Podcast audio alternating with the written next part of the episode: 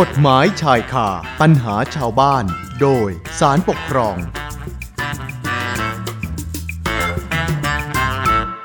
เอาล่ะค่ะเข้าสู่ช่วงเวลากฎหมายชายคาปัญหาชาวบ้านโดยศาลปกครองกันต่อนะคะคุณผู้ฟังคะเวลาเลือกตั้งเนี่ยเราก็จะได้ยินประโยคที่บอกว่าเข้าคูหากาเบอร์ที่รักเลือกพรรคที่ชอบเป็นประโยคที่แม่ได้ยินกันบ่อยๆนะคะในช่วงของการเลือกตั้งนะคะคือก็ต้องบอกว่าทุกคะแนนเสียงเนี่ยมีค่าและมีความสำคัญต่อผู้สมัครเป็นอย่างมากนะเนื่องจากว่าคุณผู้ฟังก็คงจะเคยได้ยินนะคะว่าบางกรณีเนี่ยบางทีแพ้ชนะกันไม่กี่คะแนนเท่านั้นเองและที่ใครๆหลายคนไม่อยากให้เกิดขึ้นเลยก็คือเรื่องบัตรเสียค่ะนะเพราะว่าไหนๆเนี่ยก็แหมอุตส่าห์ไปเลือกตั้งแล้วเนี่ยนะคะเราก็ต้องศึกษาขั้นตอนวิธีการของการลงคะแนนแล้วก็ทำให้คะแนนของเราเป็นหนึ่งคะแนนที่มีความหมายนะคะซึ่งการเลือกตั้งในบ้านเราเนี่ยก็มีหลายระดับด้วยกันตั้งแต่ระดับท้องถิ่นไปจนถึงระดับชาติกันเลยทีเดียวและถ้าหากว่าเป็นการเลือกตั้งในระดับท้องถิ่นเนี่ยนะคะคิดว่าหลายท่านน่าจะเคยมีประสบการณ์เกี่ยวกับการใช้สิทธิ์เลือกผู้ใหญ่บ้านนะคะพอจะจำกันได้ไหมคะว่าเอ๊ะบัตรที่เราเคยไปเลือกผู้ใหญ่บ้านเนี่ยหน้าตาเป็นยังไงนะคะก็แน่นอนว่ามันต้องมีช่องสำหรับกากบาทนะหมายเลขของผู้สมัครรวมไปถึงช่องสำหรับท่านที่ไม่ประสงค์จะลงคะแนนแล้วก็มีคำอธิบายเกี่ยวกับการทำเครื่องหมายต่างๆเอาไว้นอกจากนี้ด้านหน้าบัตรเนี่ยนะคะก็จะมีตราครุฑแล้วก็มีตราประจำตำแหน่งของนายอำเภอท้องที่ประทับเอาไว้ด้วยซึ่งปัญหาที่จะคุยกันวันนี้เนี่ยก็อยู่ตรงนี้ล่ะค่ะตรงจุดที่เป็นที่ประทับตราประจำตำแหน่งของนายอำเภอนี่ล่ะค่ะคือปรากฏว่าน้ำหมึกเนี่ยนะคะมันเยิ้มไปหน่อยค่ะคุณผู้ฟังนะพอหมึกมันเยิ้มแล้วเนี่ยมันก็เลยซึมไปทับช่องกากบาทหมายเลขผู้สมัครทำให้ผู้ที่เขาแพ้การเลือกตั้งเนี่ยนะคะตั้งข้อสังเกตว่าเฮ้ยอาจจะเป็นจุดที่ทำให้ประชาชนเกิดความสับสนแล้วไปกากบาทตรงจุดอื่นก็ได้นะคะเพราะฉะนั้นก็เลยเป็นประเด็นที่น่าสนใจว่าการที่บัตรเลือกผู้ใหญ่บ้านมีรอยน้ำหมึกสีแดงซึมแล้วไปทับช่องกากบาทหมายเลขของผู้สมัครเนี่ยนะคะ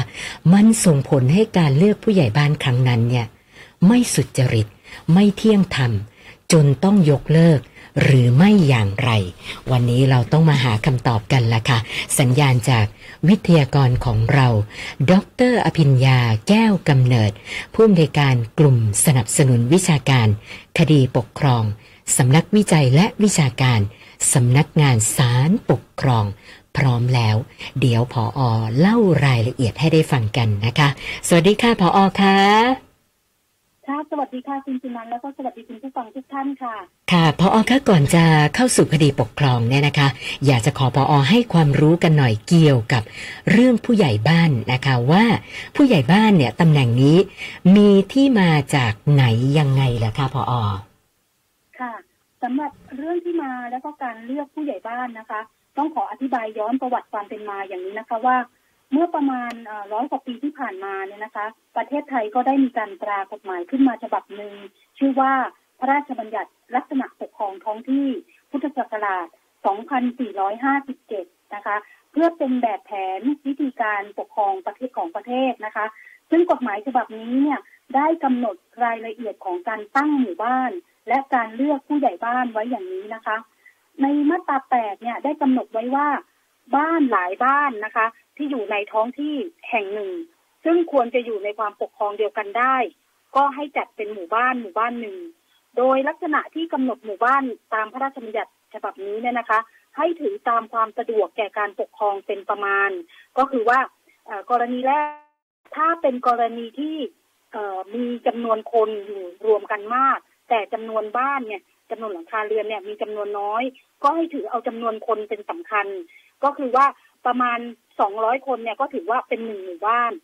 ส่วนกรณีที่2ก็คือถ้าผู้คนเนี่ยตั้งบ้านเรือนอยู่ห่างกันถึงจะมีจำนวนคนน้อยแต่เมื่อมีจำนวนบ้านจำนวนหลังคาเรือนเนี่ยไม่ต่ำกว่าหลังคาเรือนแล้วเนี่ยนะคะก็ให้จัดเป็นหมู่บ้านหนึ่งก็ได้นะคะตรงนี้เป็นดุลพินิจตรงนี้แล้วก็หลังจากนั้นเนี่ยก็มีมาตรา9นะคะของพระราชบัญญัติฉบับนี้เนี่ยก็ได้กำหนดให้หมู่บ้านหนึ่งให้มีผู้ใหญ่บ้านคนหนึ่งและมีผู้ช่วยผู้ใหญ่บ้านฝ่ายปกครองหมู่บ้านละ2 คนหรือหากจำเป็นต้องมีมากกว่านั้นก็ให้ขออนุมัติกระทรวงมหาดไทยนะคะโดยผู้ใหญ่บ้านเนี่ยก็มีอำนาจหน้าที่ปกครองบรรดาราษฎรที่อยู่ในเขตหมู่บ้านนั้นค่ะคุณจุนันท์คะพอค่ะแล้วคนที่จะเป็นผู้ใหญ่บ้านเนี่ยนะคะคุณสมบัติจะต้องเป็นยังไงบ้างเหรอคะ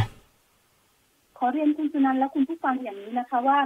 กฎหมายเนี่ยได้กำหนดไว้ชัดนะคะเกี่ยวกับคุณสมบัติของผู้ที่จะมาเป็นผู้ใหญ่บ้านโดยกำหนดไว้ในมาตรา 12 ของพระราชบัญญัติลักษณะปกครองท้องที่ดังกล่าวเนี่ยนะคะก็โดยกำหนดไว้ว่าผู้ที่จะได้รับเลือกเป็นผู้ใหญ่บ้านต้องมีคุณสมบัติและไม่มีลักษณะต้องห้ามที่สำคัญก็คือประการแรกต้องมีสัญชาติไทยประการที่2มีอายุไม่ต่ำกว่า25 ปีบริบูรณ์ในวันรับเลือกนะคะประการที่3มีภูมิลำเนาหรือถิ่นที่อยู่เป็นประจำและมีชื่อในทะเบียนบ้านตามกฎหมายว่าด้วยทะเบียนราษฎรนะคะในหมู่บ้านนั้นติดต่อกันมาแล้วไม่น้อยกว่า2 ปีจนถึงวันเลือกและเป็นผู้ที่ประกอบอาชีพเป็นหลักฐานนะคะในประการที่4ก็คือเป็นผู้ที่เลื่อมใสในการปกครองตามรัฐธรรมนูญด้วยความบริสุทธิ์ใจประการที่5ไม่เป็นพระภิกษุสามเณรนักพจน์หรือว่านักบวชนะคะแล้วก็ประการที่6ก็คือจะต้องไม่เป็นสมาชิกขององค์กรต่างๆเช่นไม่เป็นสมาชิกรัฐสภาสมาชิกสภาท้องถิ่นหรือผู้บริหารท้องถิ่นไม่เป็นข้าราชการการเมืองข้าราชการประจำหรือมีหน้าที่ประจำอยู่แล้วนะคะ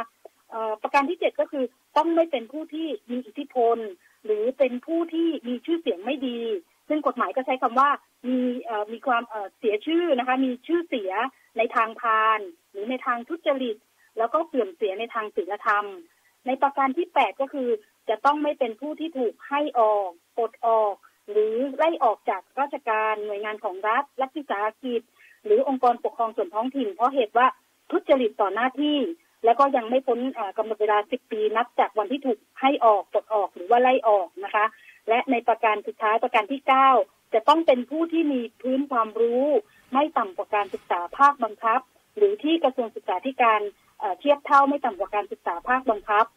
ตรงนี้ก็มีข้อยกเว้นนะคะเว้นแต่ว่าในท้องที่ใดเนี่ยไม่อาจเลือกผู้ที่มีพื้นความรู้ดังกล่าวได้ผู้ว่าราชการจังหวัดโดยอนุมัติของรัฐมนตรีว่าการกระทรวงมหาดไทยเนี่ยก็อาจจะประกาศในราชกิจจานุเบกษายกเว้นหรือว่าผ่อนผันได้นะคะตรงข่าวคุณจุนันท์คะค่ะพอค่ะแล้วการตรวจสอบคุณสมบัติแล้วก็ลักษณะต้องห้ามของผู้สมัครเป็นผู้ใหญ่บ้านเนี่ยนะคะใครมีหน้าที่ในการตรวจสอบล่ะคะการเลือกผู้ใหญ่บ้านนะคะกฎหมายก็คือพระราชบัญญัติลักษณะปกครองท้องที่ดังกล่าวเนี่ยกำหนดให้ราษฎรที่อยู่ในหมู่บ้านนั้นเนี่ยเป็นผู้ลงคะแนนเลือกผู้ใหญ่บ้านโดยจะต้องมีคณะกรรมการคณะหนึ่งประกอบด้วยบุคคลซึ่งในอำเภอแต่งตั้งจากเจ้าหน้าที่ของรัฐไม่เกิน3 คนและราษฎรผู้มีสิทธิเลือกผู้ใหญ่บ้านในหมู่บ้านเนี่ยซึ่งเป็นบุคคลที่ยอมรับนับถือของราษฎรในหมู่บ้านอีกจำนวนไม่น้อยกว่า4 คนแต่ว่าไม่เกิน7 คน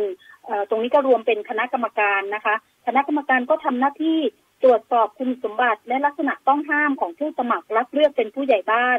และเมื่อราษฎรส่วนใหญ่เลือกผู้ใดเป็นผู้ใหญ่บ้านแล้วก็ให้ในอำเภอออกคำสั่งเพื่อแต่งตั้งแล้วก็ให้ถือว่าผู้นั้นเป็นผู้ใหญ่บ้านนับแต่วันที่ได้รับแต่งตั้งต่อไปค่ะคุณจุนันท์คะค่ะค่ะเอาละค่ะทีนี้ก็มาสู่คดีปกครองที่ผอ.จะหยิบมาเล่าสู่กันฟังในวันนี้นะคะผอ.ค่ะที่บอกว่าเป็นกรณีคัดค้านการเลือกตั้งผู้ใหญ่บ้านเนี่ยเรื่องเป็นยังไงเหรอคะค่ะคดีนี้นะคะข้อเท็จจริงของคดีก็คือว่าในอำเภอแห่งหนึ่งเนี่ยได้ประกาศให้มีการเลือกผู้ใหญ่บ้านแทนตำแหน่งที่ว่างลงซึ่งหลังจากปิดการรับสมัครปรากฏว่ามีผู้สมัครรับเลือกเป็นผู้ใหญ่บ้านเพียง2 รายนะคะผู้ฟ้องคดีเนี่ยเป็นผู้สมัครหมายเลข1แล้วก็นายชอหรือว่านายชนสมมุติว่าชื่อนายชนะเนี่ยนะคะเป็นผู้สมัครหมายเลข2ในระหว่างการเลือกผู้ใหญ่บ้านเนี่ยผู้ฟ้องคดีเขาก็สังเกตว่าบัตรเลือกผู้ใหญ่บ้าน ที่มีการประทับตาประจำตำแหน่งของในอำเภอด้วยหมึกสีแดงนั่นนะคะได้ซึมทับลงมาที่ช่องกากบาทหมายเลขหนึ่งซึ่งมีทั้งแบบซึมทับเต็มช่องกากบาทซึมทับเกือบเต็มช่องแล้วก็มีการซึมทับติดลางๆนะคะผู้ฟ้องคดีก็ได้ทักท้วงต่อเจ้าหน้าที่ประจำหน่วยเลือกแล้วเพื่อขอให้ยุติการเลือกผู้ใหญ่บ้านในครั้งนั้นนะคะแต่การทักท้วงเนี่ยไม่เป็นผลผู้ฟ้องคดีจึงได้ไปลงบันทึกประจำวันไว้ที่สถานีตำรวจเพื่อเป็นหลักฐานนะคะและเมื่อการนับคะแนนเสร็จสิ้นผลการลงคะแนนเนี่ยผู้ฟ้องคดีได้คะแนน255คะแนนเป็นอันดับที่2นะคะส่วนนายชนะได้คะแนน316คะแนนเป็นอันดับที่1โดยมีคะแนนต่างกันอยู่61คะแนนนายอำเภอจึงมีคำสั่งแต่งตั้งให้นายชนะเนี่ยเป็นผู้ใหญ่บ้านค่ะคุณสุนันท์คะพอค่ะแล้วผู้ฟ้องคดีซึ่งเป็นผู้สมัครที่ไม่ได้รับเลือกเนี่ยนะคะเขาได้มีการคัดค้านยังไงบ้างหรือเปล่าคะเนี่ยผู้สมัครรายที่ไม่ได้รับเลือกให้เป็นผู้ใหญ่บ้านนะคะซึ่งก็คือผู้ฟ้องคดีเนี่ยได้ไปยื่นคำร้องถึงนายอำเภอขอคัดค้านการเลือกผู้ใหญ่บ้านว่าเป็นไปโดยไม่สุจริตและไม่เที่ยงธรรมนะคะเพราะว่าบัตรเลือกผู้ใหญ่บ้านมีน้ำหมึกสีแดงซึมทับช่องกากบาทหมายเลขหนึ่งของผู้ฟ้องคดีซึ่งก็อาจจะมีผลต่อการเลือกเพราะอาจทำให้ผู้ที่มาลงคะแนนเนี่ยสับสนว่าช่องหมายเลขหนึ่งไม่สามารถกากบาทได้เป็นเหตุให้ไปกากบาทในช่องในจุดอื่นหรือว่าทำให้บัตรให้เกิดเป็นบัตรเสียหรือว่าไปกากบาทในช่องหมายเลขสองแทนนะคะซึ่งตรงนี้ผู้ฟ้องคดีเขาเห็นว่าไม่เป็นธรรมต่อผู้ฟ้องคดีและถือเป็นการกระทำที่ผิดระเบียบนะคะต่อมาในอำเภอก็ได้มีการแต่งตั้งคณะกรรมการสอบข้อเท็จจริงในเรื่องนี้แล้วก็ได้รายงานผลต่อผู้ว่าราชการจังหวัดนะคะซึ่งผู้ว่าราชการจังหวัดเนี่ยก็ได้วินิจฉัยชี้ขาดข้อร้องเรียนคัดค้านเนี่ยว่ารอยน้ำหมึกที่ซึมออกจากปลาประทับในอำเภอท้องที่นะคะไม่ถึงขนาดที่จะเป็นเหตุให้สาระสำคัญในการเลือกผู้ใหญ่บ้านในครั้งนี้เนี่ยไม่สุจริตและเที่ยงธรรมตามที่มีการร้องคัดค้านนะคะตรงนี้เนี่ยผู้ฟ้องคดีเขาไม่เห็นด้วยกับผลการวินิจฉัยของผู้ว่าราชการจังหวัดดังกล่าวเนี่ยนะคะจึงได้ฟ้องผู้ว่าราชการจังหวัดเป็นผู้ถูกฟ้องคดีที่1แล้วก็นายอำเภอเป็นผู้ถูกฟ้องคดีที่2โดยมาฟ้องต่อศาลปกครองนะคะเพื่อขอให้ศาลมีคำพิพากษาเพิกถอนคำสั่งที่แต่งตั้งให้นายชนะเป็นผู้ใหญ่บ้านค่ะคุณสุนันท์คะค่ะพอค่ะแล้วผลคำพิพากษาศาลปกครองชั้นต้นเนี่ยออกมายังไงล่ะคะถึงต้องมีการยื่นอุทธรณ์ต่อศาลปกครองสูงสุดนะคะคดีนี้ศาลปกครองชั้นต้นได้มีคำสั่งให้ในอำเภอส่งบัตรเลือกผู้ใหญ่บ้านนะคะฉบับจริงทั้งหมดเลยเนี่ยมาพิจารณานะคะซึ่งในการเลือกผู้ใหญ่บ้านจำนวนซึ่งก็ปรากฏว่ามีบัตรที่ใช้เลือกผู้ใหญ่บ้านเนี่ยนะคะจำนวน583ฉบับมาตรวจสอบนะคะก็ปรากฏว่ามีบัตรเลือกผู้ใหญ่บ้านที่มีหมึกสีแดงซึมลงไปในช่องที่ระบุว่าหมายเลขหนึ่งทั้งแบบเต็มช่องครึ่งช่องและก็เรือนรางเนี่ยทั้งหมดจำนวน319ฉบับแล้วก็ในจำนวนนี้เนี่ยมีผู้กากบาทเลือกผู้ใหญ่บ้านตรงช่องหมายเลขหนึ่งเนี่ยจำนวน147ฉบับแล้วก็การในช่องหมายเลขสองจำนวน172ฉบับนะคะแล้วก็มีบัตรเลือกผู้ใหญ่บ้านที่ไม่มีหมึกสีแดงซึมลงไปในช่องที่ระบุว่าหมายเลขหนึ่งเนี่ยจำนวน252ฉบับแล้วก็ปรากฏว่ามีผู้กาเลือกผู้ใหญ่บ้านตรงช่องหมายเลขหนึ่งนะคะจำนวน108ฉบับแล้วก็ตรงช่องหมายเลขสอง144ฉบับซึ่งศาลปกครองชั้นต้นได้พิจารณาข้อที่จริงตรงนี้แล้วเนี่ยก็เห็นว่ากรณีของบัตรเลือกผู้ใหญ่บ้านที่มีน้ำหมึกสีแดงซึมทับช่องกากบาทหมายเลขหนึ่งนะคะไม่ได้มีผลต่อการลงคะแนนเลือกของราษฎรแต่อย่างใดนะคะจึงได้มีคำพิพากษายกฟ้องผู้ฟ้องคดีซึ่งผู้ฟ้องคดีเขาก็ไม่เห็นด้วยกับคำพิพากษาของศาลปกครองชั้นต้นค่ะจึงได้มายื่นอุทธรณ์ต่อศาลปกครองสูงสุดค่ะคุณสุนันท์คะค่ะค่ะพอค่ะแล้วพอคดีมาสู่การพิจารณาของศาลปกครองสูงสุดเนี่ยนะคะศาลท่านได้นำหลักกฎหมายใดมาพิจารณาคดีบ้างนะคะค่ะขอเรียนคุณจุนันท์แล้วก็คุณผู้ฟังอย่างนี้นะคะว่ากฎหมายได้กำหนดขั้นตอนและก็วิธีการคัดค้านการเลือกผู้ใหญ่บ้านเอาไว้อย่างชัดเจนนะคะในพระราชบัญญัติลักษณะปกครองท้องที่พุทธศักราช 2457 โดยในมาตรา 13 วรรค 1 นะคะได้บัญญัติไว้ว่าการเลือกผู้ใหญ่บ้านต้องเป็นไปโดยสุจริตและเที่ยงธรรม และให้กระทำโดยวิธีลับทั้งนี้ก็เป็นไปตามหลักเกณฑ์และวิธีการที่กระทรวงมหาดไทยกำหนดโดยการประกาศลงในราชกิจจานุเบกษานะคะและในวรรค 5 ของมาตรา 13 นี้นะคะก็ได้บัญญัติไว้อีกด้วยว่าในกรณีที่มีการคัดค้านว่าผู้ซึ่งได้รับเลือกนะคะเป็นผู้ใหญ่บ้านในตามกฎหมายนี้เนี่ยได้รับเลือกมาโดยวิธีการที่ไม่สุจริตและเที่ยงธรรม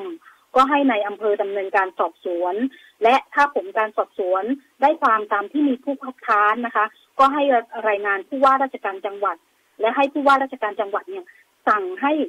พ้นจากตำแหน่งโดยเร็วนะคะทั้งนี้ภายใน90วันนับแต่วันที่ในอำเภอได้มีคำสั่งแต่งตั้งตามระเบียบกระทรวงมหาดไทยว่าด้วยการเลือกผู้ใหญ่บ้านพ.ศ. 2551นะคะโดยในข้อ44ของระเบียบฉบับนี้เนี่ยกำหนดไว้ด้วยว่าบัตรเลือกผู้ใหญ่บ้านนะคะให้ใช้กระดาษที่มีความกว้างยาวตามความจำเป็นและให้มีหมายเลขของผู้สมัครโดยให้มีลักษณะดังต่อไปนี้นะคะตรงนี้เนี่ยท่านผู้ฟังอาจจะจินตนาการภาพตามไปนะคะว่าในบัตรเนี่ยจะต้องมีลักษณะประการแรกก็คือบัตรเลือกเนี่ยเมื่อพับแล้วด้านหน้าเนี่ยให้ด้านหน้าเนี่ยมีแถบสีอยู่บริเวณขอบขวาพอถัดไปทางด้านซ้ายก็ให้มีตาครุฑนะคะแล้วถัดลงไปเนี่ยก็มีข้อความว่าบัตรเลือกผู้ใหญ่บ้านแล้วก็มีตราประจำตำแหน่งของนายอำเภอท้องที่ประทับที่ข้อความที่ระบุว่าบัตรเลือกผู้ใหญ่บ้านนะคะตรงนี้เป็นด้านนอกเมื่อพับบัตรออกมาแล้วส่วนด้านในนะคะด้านในของบัตรเลือกเนี่ยอย่างน้อยให้มีช่องทำเครื่องหมายหมายเลขสมัครหมายเลขของผู้สมัครแล้วก็หมายเลขของช่องที่ไม่ประสงค์จะลงคะแนนและก็คำอธิบายเกี่ยวกับการทำเครื่องหมายอันนี้ด้านในของตัวบัตรนะคะแล้วก็ในข้อ60วรรค 2ของระเบียบฉบับเดียวกันเนี่ยก็กำหนดไว้ด้วยว่าก่อนการลงคะแนนนะคะถ้าผู้มีสิทธิ์เลือกพบว่าบัตรเลือกที่ได้รับมาเนี่ยมีความบกพร่องหรือว่าชำรุดก็ให้ส่งบัตรนั้นเนี่ยคืนให้แก่กรรมการเลือกแล้วให้กรรมการเลือกจัดบัตรเลือกฉบับใหม่ให้แก่ผู้นั้นนะคะแล้วก็ให้ลงบันทึกเหตุการณ์ดังกล่าวไว้ในแบบผย11นะคะซึ่งเป็นแบบแจ้งของการกรณีที่มีบัตรชำรุดนะคะนอกจากนี้ในข้อ88วรรค 1ของระเบียบฉบับเดียวกันกรณีของการเลือกผู้ใหญ่บ้านเนี่ยก็ได้กำหนดไว้ว่าเมื่อในอำเภอมีคำสั่งแต่งตั้งผู้ใหญ่บ้านแล้วผู้ใดเห็นว่าการเลือกที่ผ่านมาเนี่ยเป็นไปโดยไม่สุจริตและไม่เที่ยงธรรมก็ให้ทำคำร้องคัดค้านเป็นหนังสือยื่นต่อในอำเภอได้ภายใน15วันนับแต่วันที่ในอำเภอได้มีคำสั่งแต่งตั้งนะคะแล้วก็ในวรรค 2ของข้อ88ฉบับนี้เนี่ยนะคะก็กำหนดไว้ว่าเมื่อในอำเภอได้รับหนังสือร้องคัดค้านแล้วให้ดำเนินการสอบสวนแล้วรายงานผลการสอบสวนพร้อมความเห็นและหลักฐานให้ผู้ว่าราชการจังหวัดพิจารณาวินิจฉัยชี้ขาดหากเห็นว่าการเลือกผู้ใหญ่บ้านนั้นเป็นไปตามที่มีการร้องคัดค้านหรือได้มีการกระทำไปโดยไม่สุจริตและเที่ยงธรรมนะคะก็ให้ผู้ว่าราชการจังหวัดเนี่ยมีคำสั่งให้ผู้ใหญ่บ้านที่ได้รับเลือกและได้รับแต่งตั้งเนี่ยพ้นไปจากตำแหน่งภายใน90วันนับแต่วันที่ในอำเภอได้มีคำสั่งแต่งตั้งค่ะคุณชนันท์คะค่ะค่ะพอคะแล้วคดีนี้เนี่ยนะคะมีประเด็นที่ศาลจะต้องวินิจฉัยตามอุทธรณ์ยังไงบ้างเหรอคะคดีนี้นะคะพอมาถึงศาลปกครองสูงสุดเนี่ยศาลปกครองสูงสุดก็ได้กำหนดประเด็นที่จะต้องวินิจฉัยเอาไว้ว่าคำสั่งของนายอำเภอที่แต่งตั้งให้นายชนะเป็นผู้ใหญ่บ้านและคำสั่งของผู้ว่าราชการจังหวัดที่วินิจฉัยการเลือกว่าที่ได้วินิจฉัยว่าการเลือกผู้ใหญ่บ้านเนี่ยเป็นไปโดยสุจริตและเที่ยงธรรมแล้วเนี่ยคำสั่งทั้งสองคำสั่งนี้เป็นคำสั่งที่ชอบด้วยกฎหมายหรือไม่นะคะในประการแรกศาลปกครองสูงสุดก็ได้พิเคราะห์แล้วเห็นว่าบัตรเลือกผู้ใหญ่บ้านตามกรณีที่พิพาทนะคะมีการประทับตราประจำตำแหน่งของนายอำเภอในบัตรเลือกนะคะเหตุเกิดเนี่ยเกิดจากการที่เจ้าหน้าที่ของนายอำเภอเนี่ยได้ประทับตราประจำตำแหน่งที่มุมบนด้านขวาของบัตรแต่น้ำหมึกยังไม่ทันแห้งจึงทำให้สีของน้ำหมึกเนี่ยไปเปื้อนแล้วก็ไปโดนบัตรเลือกอีกใบหนึ่งนะคะใบถัดไปเนี่ยและในการเลือกผู้ใหญ่บ้านเนี่ยก็ปรากฏว่ามีผู้มีสิทธิ์มาลงคะแนนเลือกจำนวนทั้งหมดเนี่ย653คนมีผู้มาใช้สิทธิ์ลงคะแนนขออภัยนะคะในการเลือกผู้ใหญ่บ้านในครั้งนี้เนี่ยผู้มีสิทธิ์ทั้งหมดเนี่ยก็คือ653คนแต่ผู้มาใช้สิทธิ์ลงคะแนนเนี่ย583คนแล้วก็ผลการนับคะแนนปรากฏว่าผู้ฟ้องคดีซึ่งเป็นผู้สมัครหมายเลข1นะคะ ได้รับการคะแนนเลือกเนี่ย255คะแนนส่วนผู้สมัครหมายเลข2ได้รับคะแนนที่เลือกนั้นนะคะ316คะแนนแล้วก็มีบัตรที่ไม่ประสงค์จะลงคะแนนจำนวน2ฉบับและมีบัตรเสียจำนวน10ฉบับซึ่งเมื่อศาลปกครองสูงสุดได้ตรวจสอบบัตรเลือกตั้งของผู้ใหญ่บ้านจำนวน583ฉบับที่เป็นบัตรที่มีการนับคะแนนเนี่ยนะคะมีบัตรเลือกผู้ใหญ่บ้านที่มีหมึกสีแดงซึมลงไปในช่องที่ระบุว่าหมายเลข1ทั้งแบบเต็มช่องครึ่งช่องแล้วก็แบบเรือนรางจำนวนทั้งหมดเนี่ย319ฉบับโดยปรากฏว่าใน319ฉบับเนี่ยนะคะมีผู้กากบาทเลือกผู้ใหญ่บ้านตรงช่องหมายเลข1จำนวน147ฉบับแล้วก็มีผู้กากบาทเลือกผู้ใหญ่บ้านตรงช่องหมายเลข2 172ฉบับนะคะก็มากกว่ากันนะคะแล้วก็มีบัตรเลือกผู้ใหญ่บ้านที่ไม่มีหมึกสีแดงซึมลงไปนะคะในช่องที่ระบุหมายเลข1เนี่ยจำนวนอีก252ฉบับโดยในจำนวน252ฉบับที่ไม่มีสีอะไรเปื้อนลงไปเนี่ยนะคะมีผู้กากบาทเลือกผู้ใหญ่บ้านตรงช่องหมายเลข1 108ฉบับแล้วก็เลือกหมายเลข2เนี่ย144ฉบับซึ่งก็มากกว่านะคะจึงศาลจึงรับฟังได้ว่าบัตรเลือกผู้ใหญ่บ้านที่มีน้ำหมึกสีแดงซึมทับช่องกากบาทหมายเลข1นะคะทั้งแบบเต็มช่องครึ่งช่องแล้วก็เรือนรางเนี่ยไม่ถึงขนาดที่จะทำให้ประชาชนที่มีสิทธิ์เลือกผู้ใหญ่บ้านสับสนในการทำเครื่องหมายกากบาทในช่องลงคะแนนในการเลือกผู้ใหญ่บ้านในครั้งนี้แต่อย่างใดนะคะแต่คะแนนเสียงที่ได้เนี่ยเป็นการตัดสินใจลงคะแนนโดยอิสระของราษฎรผู้มีสิทธิ์เลือกผู้ใหญ่บ้านนะคะประกอบกับหากผู้ลงคะแนนเนี่ยเห็นว่าบัตรดังกล่าวเป็นบัตรชำรุดทำให้ตนไม่อาจลงคะแนนเลือกได้เนี่ยผู้ที่ลงคะแนนเนี่ยย่อมมีสิทธิ์ที่จะส่งบัตรเลือกเนี่ยนะคะคืนแก่กรรมการเพื่อที่จะขอให้กรรมการจัดบัตรให้ใหม่ได้ตามที่กำหนดไว้ในข้อ60ของระเบียบกระทรวงมหาดไทยว่าด้วยการเลือกผู้ใหญ่บ้านนะคะส่วนกรณีที่ผู้ฟ้องคดีอ้างว่ามีการซื้อสิทธิ์ขายเสียงในการเลือกผู้ใหญ่บ้านครั้งนี้เนี่ยนะคะแล้วก็มีกำนันร่วมกับเจ้าหน้าที่ของอำเภอร่วมกันประทับตาแล้วก็ทำให้หมึกเปื้อนบัตรเลือกนั้นนะคะตรงนี้ศาลเห็นว่าเป็นข้ออ้างลอยๆไม่มีพยานหลักฐานมาสนับสนุน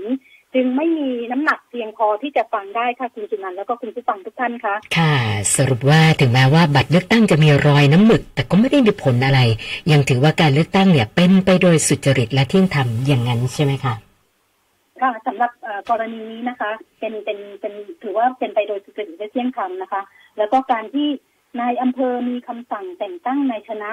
ซึ่งได้คะแนนรวมจากการเลือกมากกว่าผู้ฟ้องคดีให้เป็นผู้ใหญ่บ้านตรงนี้เนี่ยเป็นคำสั่งที่ชอบด้วยกฎหมายแล้วนะคะแล้วก็การที่ผู้ว่าราชการจังหวัดได้มีคำสั่งวินิจฉัยว่าการเลือกผู้ใหญ่บ้านเป็นไปโดยสุจริตและเที่ยงธรรมแล้วก็เป็นคำสั่งที่ชอบด้วยกฎหมายเช่นกันนะคะดังนั้นศาลปกครองสูงสุดจึงวินิจฉัยว่าการที่ศาลปกครองชั้นต้นพิพากษายกฟ้องศาลปกครองสูงสุดเห็นพ้องด้วยจึงพิพากษายืนตามคำพิพากษาของศาลปกครองชั้นต้นนะคะตรงนี้ก็เป็นไปตามคำพิพากษาของศาลปกครองสูงสุดที่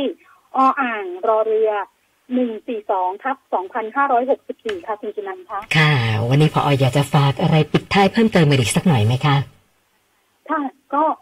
การปกครองในระบอบประชาธิปไตยนะคะเป็นการปกครองที่ประชาชนมีส่วนร่วมในทางการเมืองนะคะซึ่งก็อาจจะมีปัจจัยหลายๆอย่างแต่ว่าปัจจัยสำคัญประการหนึ่งก็คือการเลือกตั้งที่บริสุทธิ์และเที่ยงธรรมนะคะแต่การมีส่วนร่วมในทางการเมืองของประชาชนผ่านการเลือกตั้งเนี่ยก็มีหลายระดับนะคะตั้งแต่ระดับเล็กก็คือระดับหมู่บ้านดังที่เป็นคดีที่นำมาเล่าในวันนี้นะคะหรือว่าระดับที่ใหญ่ขึ้นมาอีกก็คือการเลือกตั้งระดับท้องถิ่นไม่ว่าจะเป็นอบจเทศบาลหรือว่าการเลือกผู้ว่ากรุงเทพมหานครนะคะแล้วก็ระดับใหญ่ที่สุดก็คือระดับประเทศซึ่งก็คือการเลือกตั้งสมาชิกสภาผู้แทนราษฎรนะคะซึ่งการเลือกตั้งสมาชิกสภาผู้แทนราษฎรนี้นะคะนอกจากจะมีผลที่จะทำให้ได้ผู้แทนในระดับจังหวัดเข้าไปนั่งในสภาแล้วเนี่ยก็ยังมีผลต่อการจัดตั้งรัฐบาลเพื่อการบริหารประเทศอีกด้วยนะคะดังนั้นเนี่ยพรุ่งนี้เนี่ยเป็นวันเลือกตั้งสมาชิกสภาผู้แทนราษฎรของประชาชนทุกท่านนะคะก็ทุกท่านที่ไปร่วมกันใช้สิทธิ์เลือกตั้งเนี่ยนะคะก็ลองไปพิจารณาสังเกตนะคะบัตรเลือกตั้งแล้วก็กระบวนการเลือกตั้งของทุกท่านกันว่าเป็นอย่างไรกันบ้างนะคะเพื่อที่จะช่วยสอดส่องให้การเลือกตั้งเป็นไปด้วยความบริสุทธิ์และโปร่งใสค่ะ วันนี้ต้องขอบพระคุณดร.อภิญญาแก้วกำเนิดผู้อำนวยการกลุ่มสนับสนุนวิชาการคดีปกครองสำนักวิจัยและวิชาการสำนักงานศาลปกครองสละเวลามาพูดคุยให้ความรู้กับพวกเรานะคะขอบพระคุณมากค่ะผอ.สวัสดีค่ะสวัสดีค่ะกฎหมายชายคาปัญหาชาวบ้านโดยศาลปกครอง